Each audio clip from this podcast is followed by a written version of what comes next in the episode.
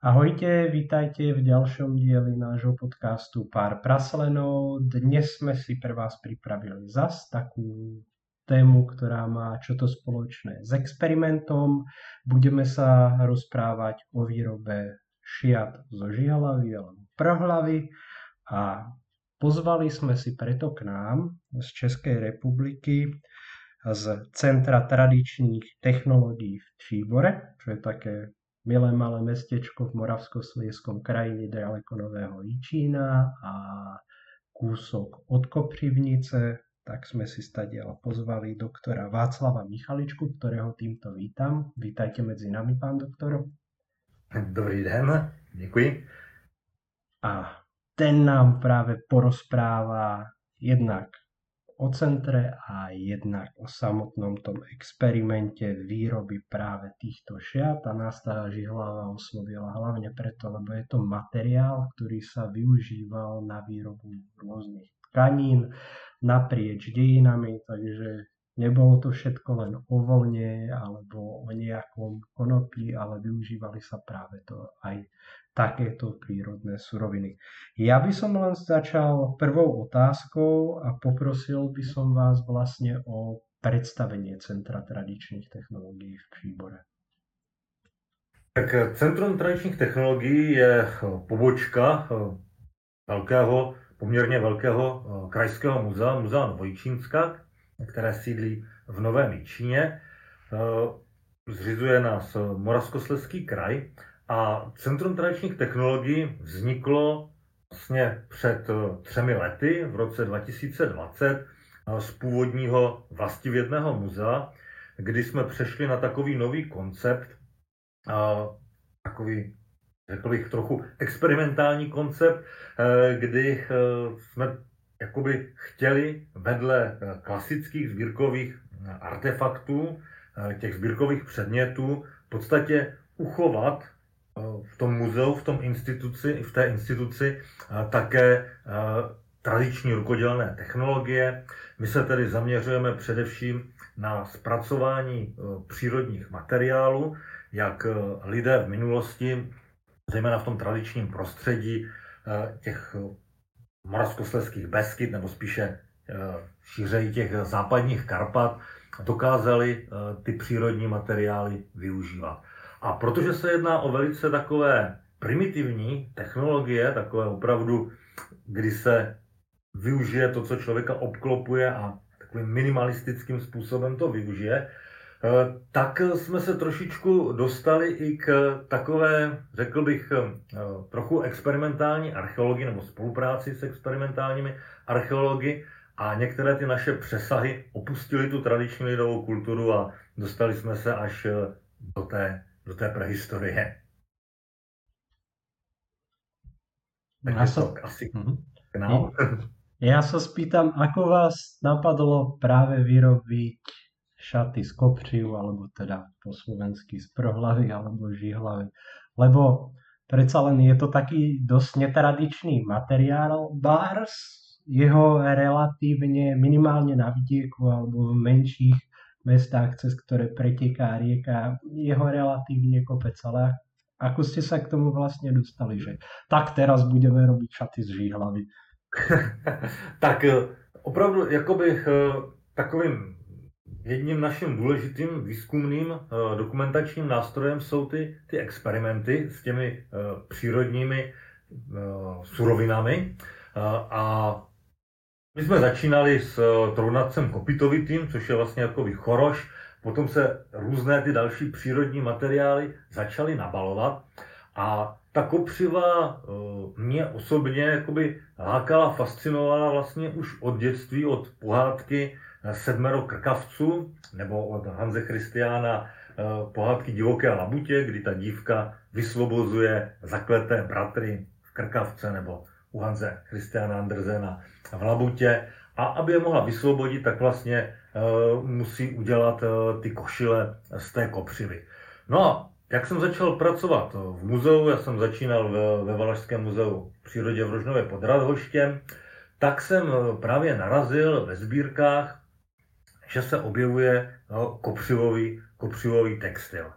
No a jak se nám eh, začali rozjíždět v muzeu, ještě to jsme ještě zdaleka nebyli Centrum tradičních technologií, ale už jsme s těmi experimenty začínali, tak jak se nám tady ty experimenty začaly rozjíždět, tak opravdu ty kopřivy nás eh, nalákaly vyzkoušet, jestli je to, jestli je to vůbec možné. No a rozeslali jsme v podstatě dotazy po všech muzeích eh, v rámci České republiky, Slovenské republiky, ale i v Polsku, v Rakousku, v Německu a zjišťovali jsme, co v těch sbírkách, sbírkách je. A zjistili jsme, že jako byť toho není mnoho, nebo spíš takhle, spíš eh, celá řada není přesně, eh, celá řada předmětů není identifikovaných, tak se ukázala celkem zajímavá kolekce a my jsme už v roce 2016 eh, udělali takovou první výstavu o kopřivě. Eh, vydali jsme knížku Kopřiva plevel, který šatil a začali eh, k nám chodit dotazy a i k nám jezdili na takové konzultace vlastně archeologové, kteří chtěli vidět takové ty principy toho zpracování té, té kopřivy. Jestli by to jako bylo vůbec možné, jestli by třeba lovci mamutů eh, mohli, mohli nějakým způsobem eh, zpracovat tu kopřivu, nebo potom v období neolitu, v době bronzové. Eh, prostě takové zajímavé dotazy. No a nás nalákalo právě, když už jsme měli tak jakoby tu technologii v rámci toho tradičního prostředí, té tradiční lidové kultury, tak nějak osahanou, tak nás nalákalo právě zkusit takové jako v úvozovkách pravěké kopřivové šaty bez použití moderních nástrojů, vlastně železných nástrojů, bez použití kolovrátku.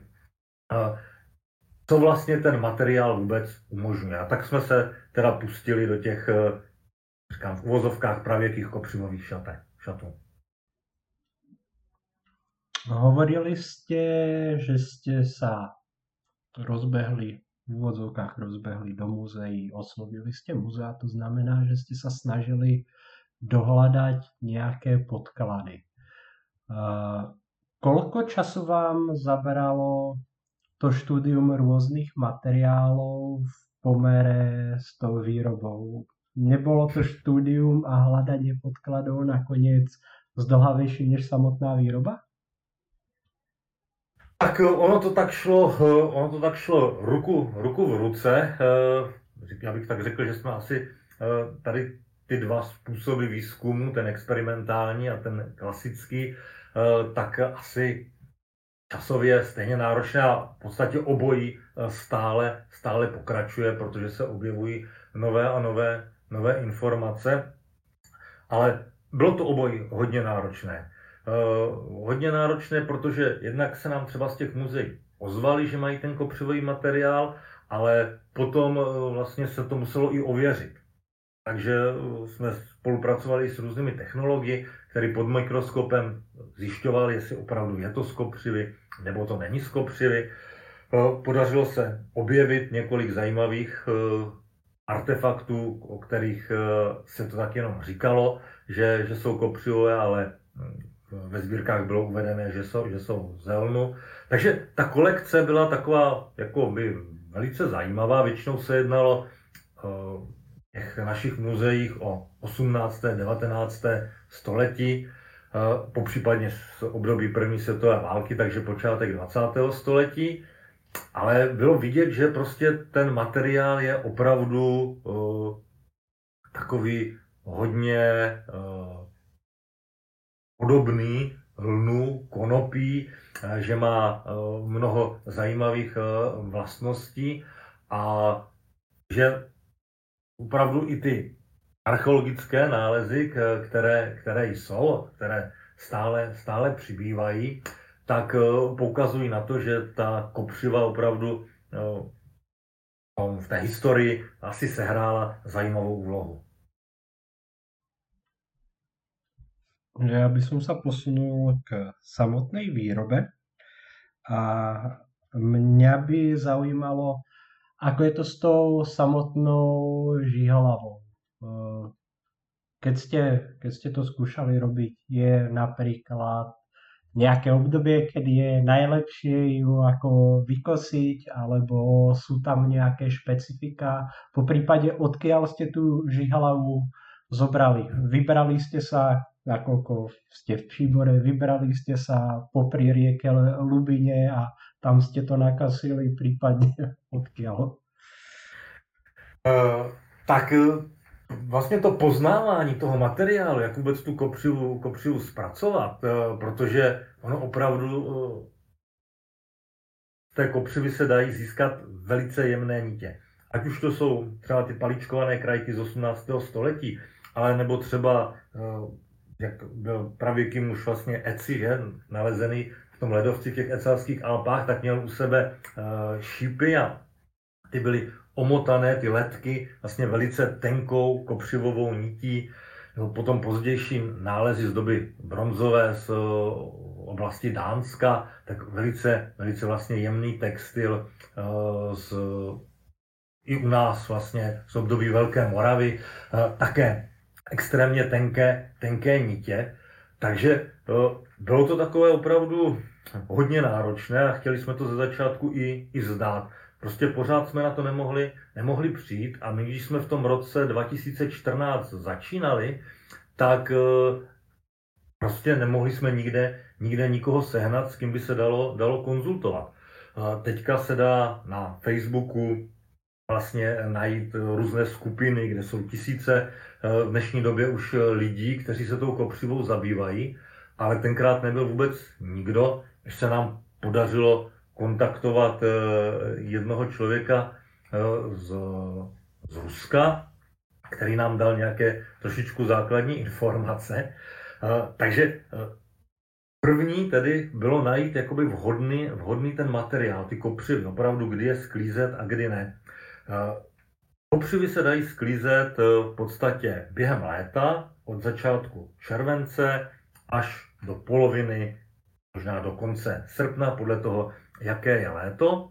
Eh, to je takzvaný letní sběr, kde eh, se musí ty stonky vlastně zbavit listí, musí se osušit a potom se dají buď to eh, zpracovávat, zpracovávat po uschnutí, třeba 14 dní to schne, pak se ta, to líko, které se zpracovává, z toho dá sloupnout, dá se různě rozčesávat, a nebo se to musí podobně jako len rosit, že se to rozprostře eh, na trávu a zhruba 14 dní, maximálně 3 týdny, eh, ne tak dlouho jako len, eh, tak se to rosí. A nebo se dá ta kopřiva sklízet v zimě. Zhruba tak od ledna, od konce ledna až do začátku dubna, zase podle toho, jaká je zima, tak takové ty stonky, které zůstaly stát té kopřivy, Eh, tak se dají sklidit a to líko se z nich dá zase sloupnout. Eh, je to takové, takový hodně jemný, jemný materiál, není tak pevný, jako třeba ta kopřiva v létě, ale eh, dají se z toho opravdu vyrobit krásné, jemné, jemné věci a je to mnohem snadnější než v tom létě. V tom létě přece jenom tam musí ten technologický proces být trošičku složitější, v tom létě je to, je to snadnější. Takže my využíváme oba dva způsoby, jak v zimě, tak v létě, ale opravdu eh, bylo to hodně náročné, jak vůbec přijít na to, jak to líko sundat, jestli to lámat, podobně jako len, nebo jestli to sloupnout, eh, jako stáhnout, že eh, prostě to je na tom takové nejtěžší, protože ono teoreticky vlastně to je, připomíná len, ale ta kopřiva se chová jako jinak, když si člověk na to, na to skutečně sáhne. A jak nám chybí takové to mezigenerační předávání těch dovedností, tak se strašně těžko přichází na takové ty, ty grify, na takové ty fígle, jak, jak, tu kopřivu, jak tu kopřivu zpracovat.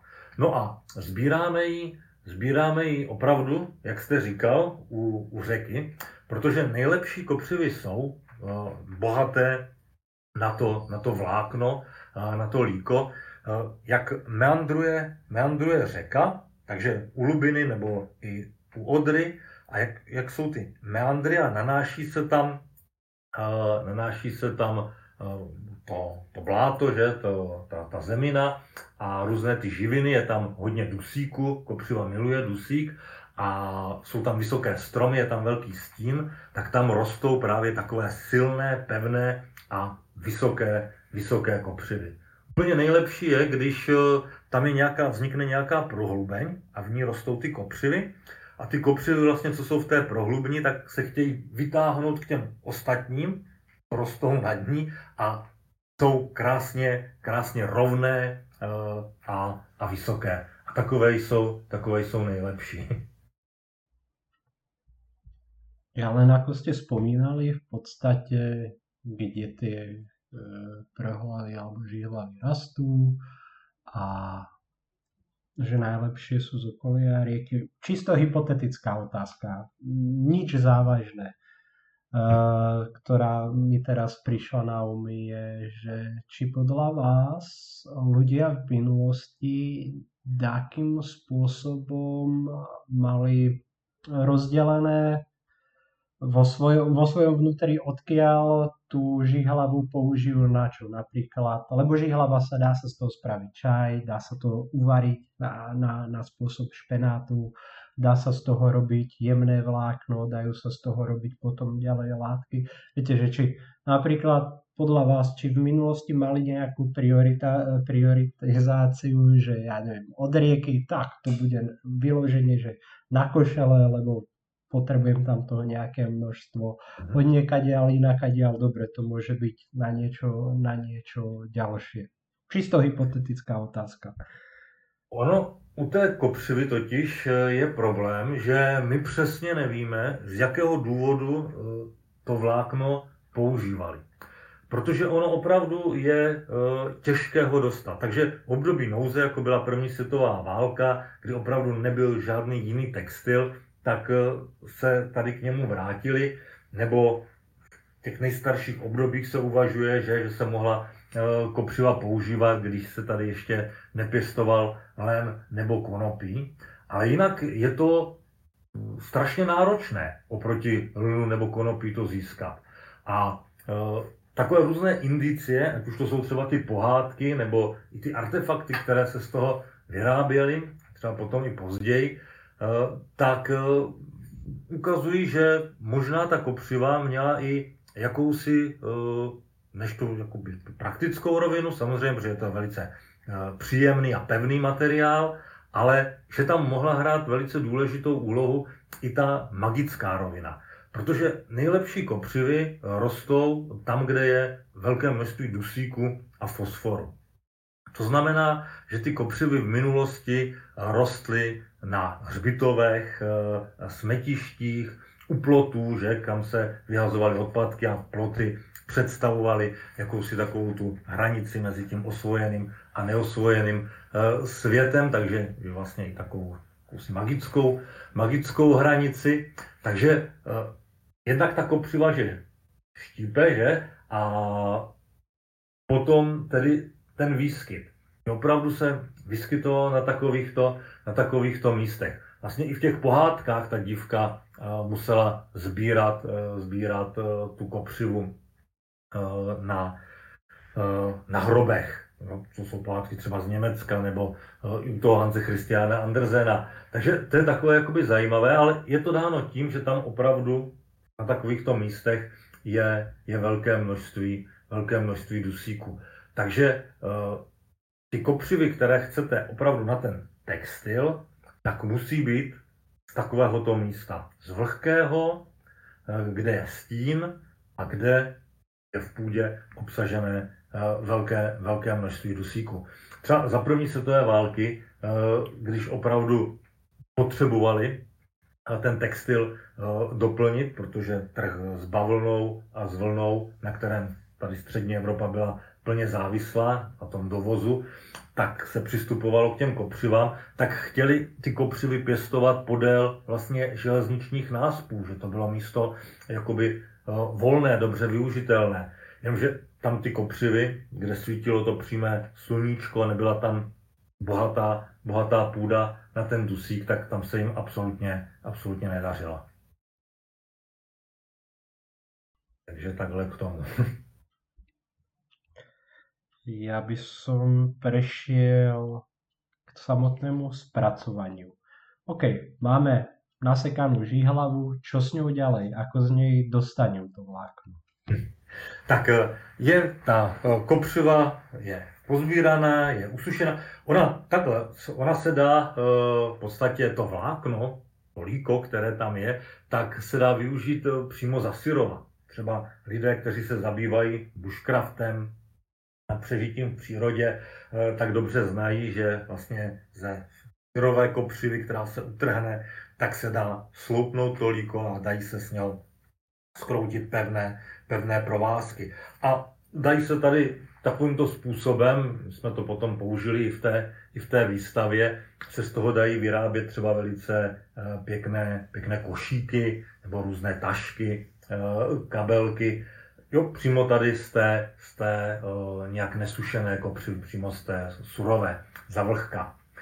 No ale když chceme pevné vlákno na nějaké ty šaty nebo košily, eh, tak se ta kopřiva usuší, může se i rosit, aby to bylo snadněji zpracovatelné a to vlákno, aby bylo jemnější, aby se lépe oddělovalo. A potom je důležité to líko z toho sloupnout.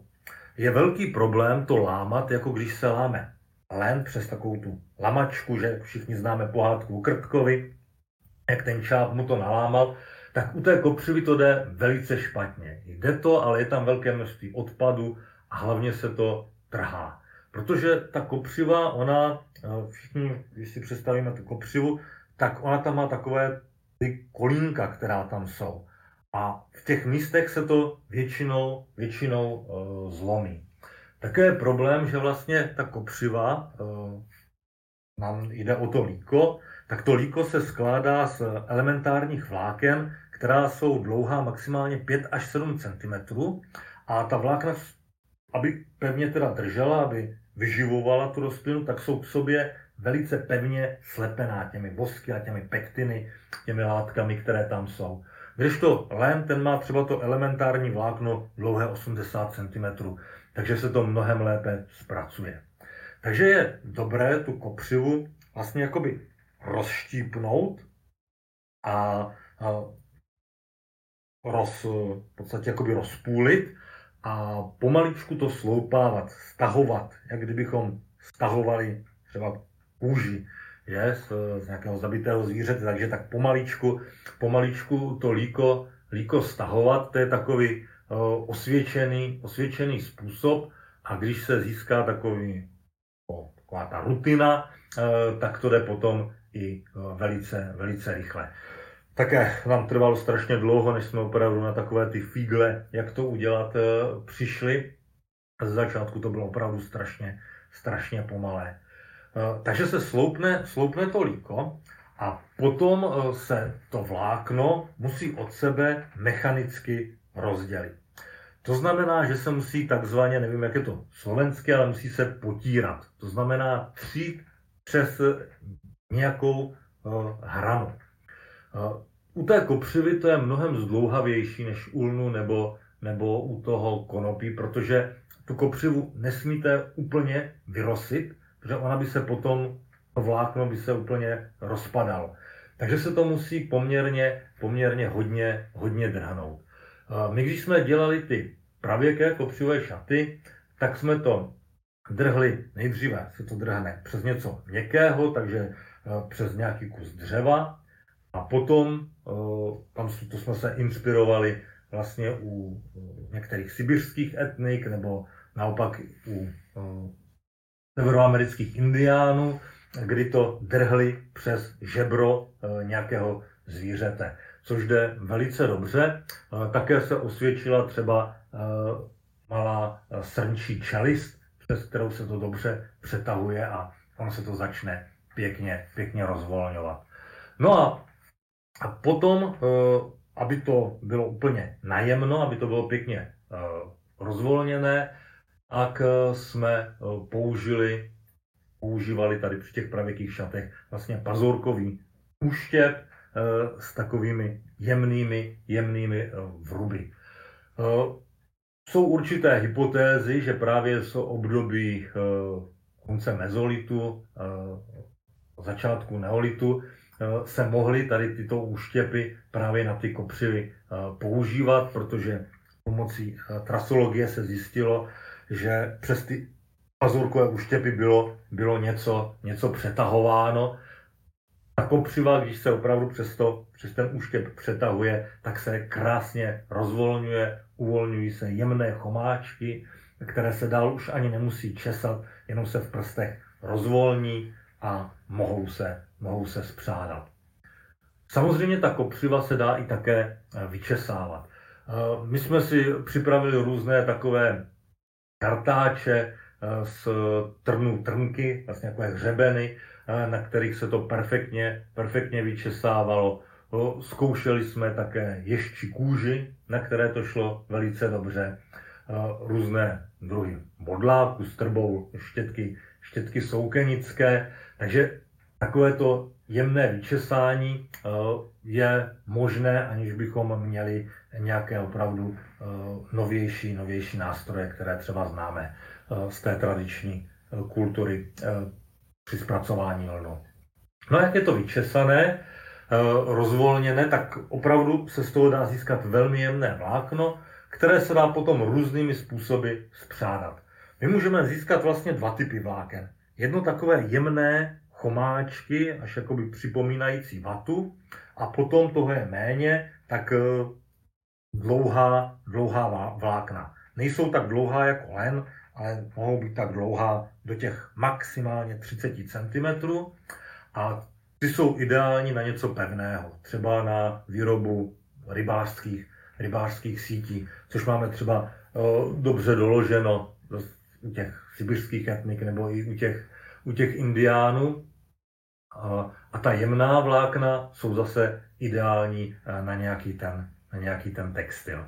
No a spřádat to lze různě, buď to jenom stáčet jednoduše eh, v ruce nebo pomocí nějakého samorostlého háčku, anebo potom samozřejmě na, na, na vřetenech, ať už nějakých samorostlých, anebo třeba s keramickými uh, přesleny. Mhm. Som rád, že jste vzpomenul prasleny. Jo, ty hodně využíváme tady při těch experimentech. My jsme len radi. Uh, spýtam sa, aká je časová náročnosť od toho zberu až po vyprodukovanie vlákna? O akom časovom horizonte sa bavíme? Uh, my to, protože to děláme při další muzejní práci, že a ještě při dalších experimentech, které běží, tak bohužel eh, nejsme schopni eh, tu, ten čas úplně tak nějak jakoby stanovit a ani jsme se to, o to úplně přesně nepokoušeli, protože by to bylo hodně zavádějící, protože opravdu, jak získáváme tu rutinu a teď navíc, jak eh, ve světě přibylo těch experimentátorů, tak se dá hodně konzultovat, tak se to jako hodně zrychluje. že my první, co jsme udělali, tak byla kopřivová, tak byla kopřivová košile před těmi, před těmi šaty, tak byla taková ta pohádková, na to jsme se to vlastně učili a nás se pořád novináři ptali, kolik by jako taková košile stála. Byla takový nejčastější dotaz. My jsme nevěděli, jak odpovědět, tak jsme to tak trochu nějak spočítali a říkali jsme, že kdyby jsme, dělali jsme to dva, já a kolegyně, a tak jsme říkali, že kdyby jsme brali 100 korun českých na hodinu a nic jiného, tak by ta košile vyšla asi na 400 tisíc. Takže časově je to jako hodně, hodně náročné. Ty šaty my jsme dělali, a to už eh, nám šlo mnohem rychleji, jak ta košile, tak jsme vlastně postupně na těch šatech a na všech těch doplňcích k tomu, tak jsme pracovali uh, asi, asi dva roky, něco, něco přes dva roky, než jsme to měli hodně podobné. A my jsme to měli všechno hotové a bylo to tedy jako hodně intenzivní. Zabralo to samozřejmě nejenom pracovní čas, ale i náš, i náš volný čas, protože se to e, přelívá do toho, do toho koníčka. Já bych tak asi řekl, že to je třikrát až čtyřikrát pomalejší než, e, než když se zpracovává len. A je to takový můj odhad, ono se to pořád mění. Jak se v tom zdokonalujeme. Čo ten proces výroby tých samotných šiat? Sú tam nejaké špecifika oproti napríklad vláknu z lanu alebo v tejto vo fázi, kedy už máte vlákno, je to viac menej jedno? Tak eh, my jsme eh, přemýšleli, jak, jaké, ty, jaké, ty šaty, jaké ty šaty udělat. Pak jsme zvolili takový, eh, takový střih, který by mohl odpovídat různým archaickým kulturám, takové ženské takové šaty, které by byly vlastně vhodné pro tu ženu i třeba s ohledem na, na kojení, ale působí, působí ten střih, když jsou hotové, tak i velice jakoby, jakoby moderně. A e, zvolili jsme tam velice takovou do vlastně osnova, tak to byla pevná, pevná dvounitka, nepříliš tlustá, ale ten útek, ten jsme prokládali velice tlustou, tlustou přízí, vlastně jednonitkou, nějak neskanou. A ten materiál on je opravdu velice, velice jemný. Takže ono, když se to zhotovilo, ty, ty, ty šaty, utkali, nebo spíše, spíše upletli, protože jsme to dělali na rámu a nepoužívali jsme žádný prošlup, takže jsme to jakoby pro, proplétali. Tím to bylo ještě zdlouhavější a ten materiál je opravdu e, velice, velice jemný. Takže ty šaty, když eh, si dá člověk na sebe, tak eh, oni působí, působí jako, opravdu jako vlna, ale eh, taková ta, taková ta nekousavá. Ono, lidé se ptají, jestli to nějak škrabe, pálí, kouše. Ono samozřejmě, když to zpracováváte takovýmto ručním způsobem, tak tam zbyde velké množství prachu. Ale když ten prach se ohladí, jednak no, třeba oblásky, kameny, by se to vyhladilo, aby se oddrolil potom ještě nošením, tak opravdu je velice, velice jemný materiál, který je příjemný na nošení. A ona, ta kopřiva, ona má duté vlákno. Takže ona, ten oděv z toho má velice e, zajímavé a příjemné e, jakoby termoregulační vlastnosti. A my jsme třeba, když jsme ty šaty udělali, tak jsme tom fotografovali jednu 15-letou slečnu, eh, takovou moderní slečnu a ona v tom byla asi 4 hodiny v těch šatech. A vlastně pod těmi šaty neměla, neměla žádné oblečení. No a ona vlastně, když se fotilo, takže když se na něco bosa šlápla, tak hnedka vykřikla nebo Eh, se o něco odřela, spálila, ale za celou dobu si vlastně nepostěžovala, že by v těch šatech jí bylo nějak nepříjemně. Měla v tom velice volný, eh, přirozený pohyb a také potom, jak jsme fotili, už bylo večer a bylo, bylo chladněji, tak eh, jí v tom bylo, bylo velice, velice příjemně a cítila se v tom dobře. Ono, když sáhnete na tu kopřivu, tak ona, když sáhnete na len, tak je, tak je chladivý. Ale ta kopřiva, eh, ona nechladí, ale ona se tak jako by spíš přizpůsobí, přizpůsobí té, té lidské, eh, lidské pokožce, té, té lidské teplotě. Je zajímavé, že třeba jsme narazili na doklady, že ještě na počátku 19. století, zrovna tady na Novojičínsku, eh, tu kopřivu míchali tak zhruba půl na půl s vlnou. A my jsme to zkoušeli také smíchat a ono to opravdu získá potom ta, ta výsledná látka a úplně, úplně jiné vlastnosti a člověk se v tom tak nepotí a je mu v tom, je mu v tom, je mu v tom příjemně. Takže opravdu to, ty, ty vlastnosti té kopřivy jsou, jsou velice, velice příjemné na nošení. Takže i když ty šaty vypadají jakoby hrubě, tak když se člověk do toho oblékne, tak je mu v tom prostě fajn. Vy ste tu spomínali vlastne aj nejaké tie aspekty z rozprávu, ktoré sú tak ľahko magické. Ja sa spýtam, narazili ste aj na nejaké, povedzme, tradície alebo stopy ľudovej mágie práve v regióne, v moravsko-sleskom regióne, čo sa týka uh, kopřivového vlákna alebo teda tej žíhlavy? Mm-hmm. Uh, třeba uh, tady ty doklady z takové jakési magie, Eh, s tou, s tou kopřivou, tak jsou z těch východoslovanských zemí, tam ty doklady jsou celkem, celkem hojné. U nás eh, opravdu jakoby eh, je doloženo velké množství magických praktik přímo jakoby s kopřivou, s tou rostlinou. Ještě třeba žitkovské bohyně, které jsou celkem dobře, dobře známé na, Žitkoně, na Žitkové které vlastně působily ještě ve 20. století a byly trochu zdokumentované, těžké se k ním dostat, tak uh, na to věštění, na to čarování uh, používali kopřivu. Kopřiva sloužila jako, jako ochrany, amulet proti, proti zlým silám, proti, proti bouřce, proti, proti prokletí.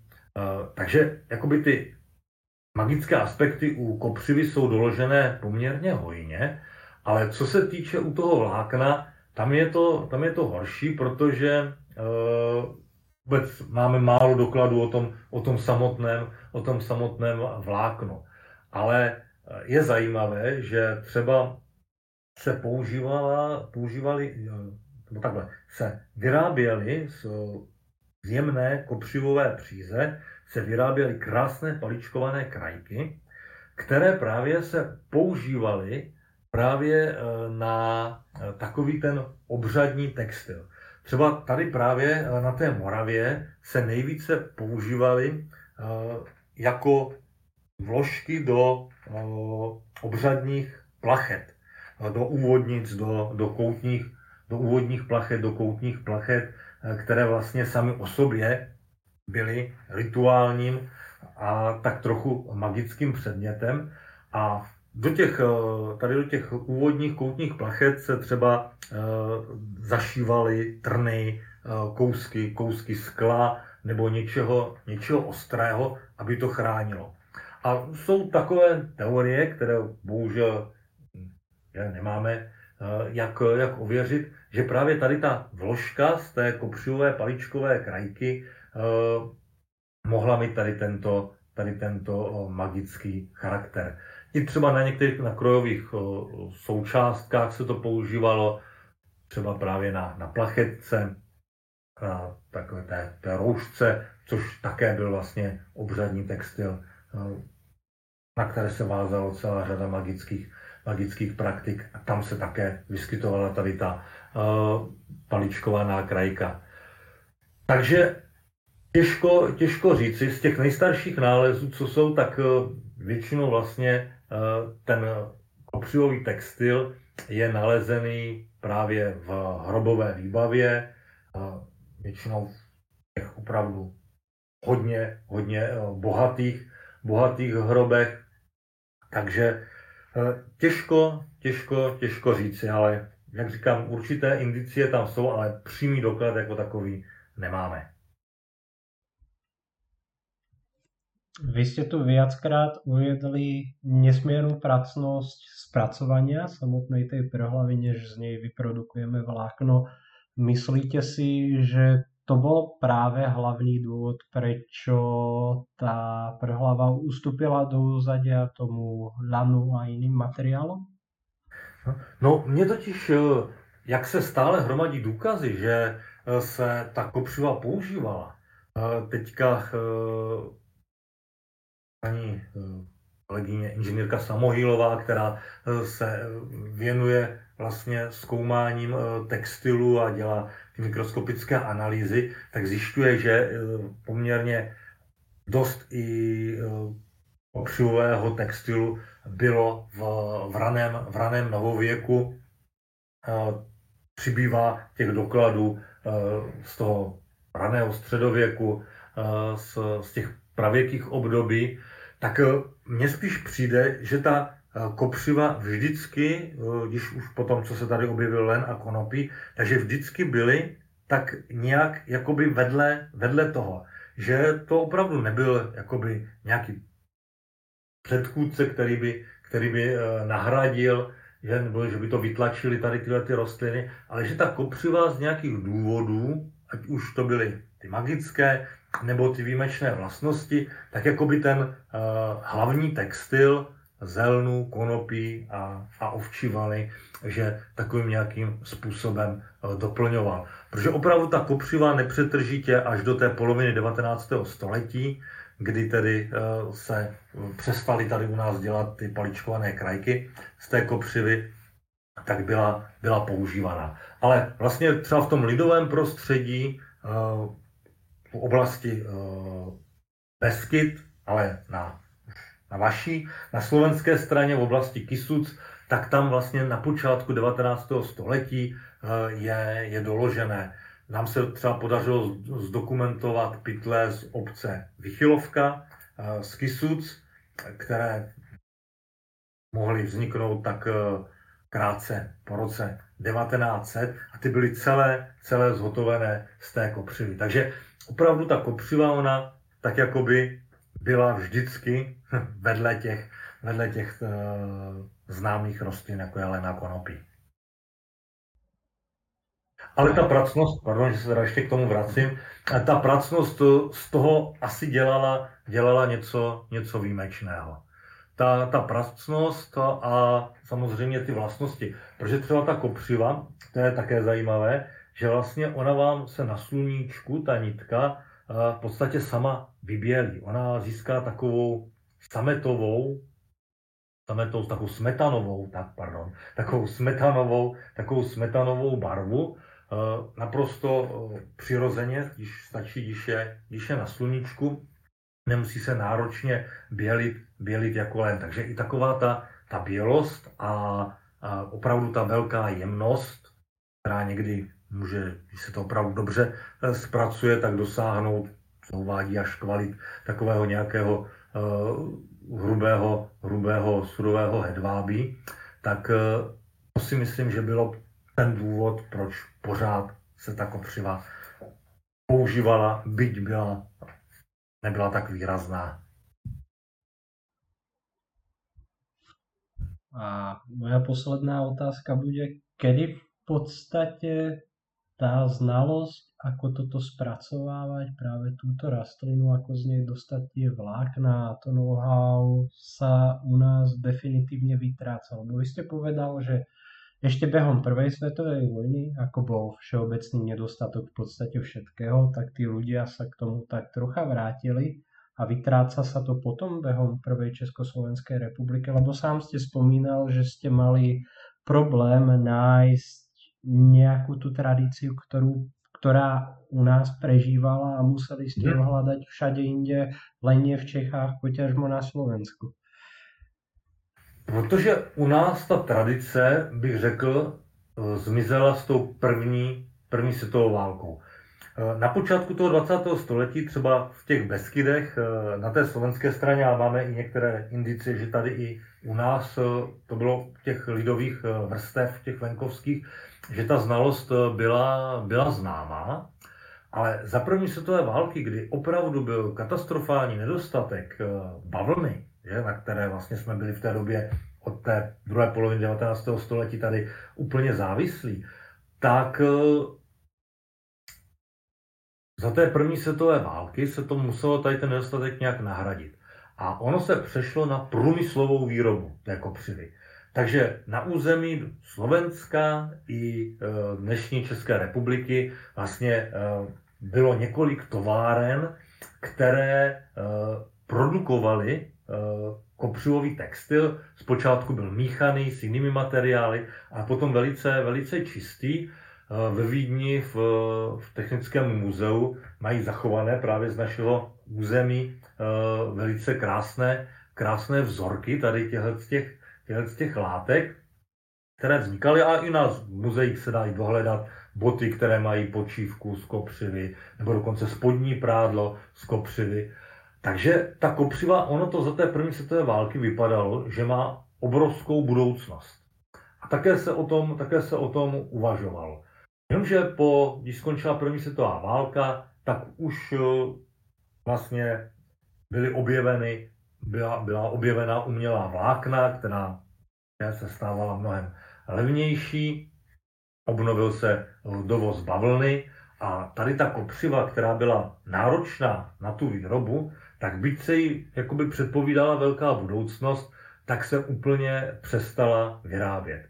A zajímavé je, že vlastně u lidí vznikl i takový jakýsi odpor, protože po té první světové válce, kdy lidé opravdu eh, byli až znechuceni že, eh, těmi různými náhražkami, které museli, museli používat, tak najednou to, že bylo něco kopřivového, tak se stalo jakoby symbolem takového, že je to špatné.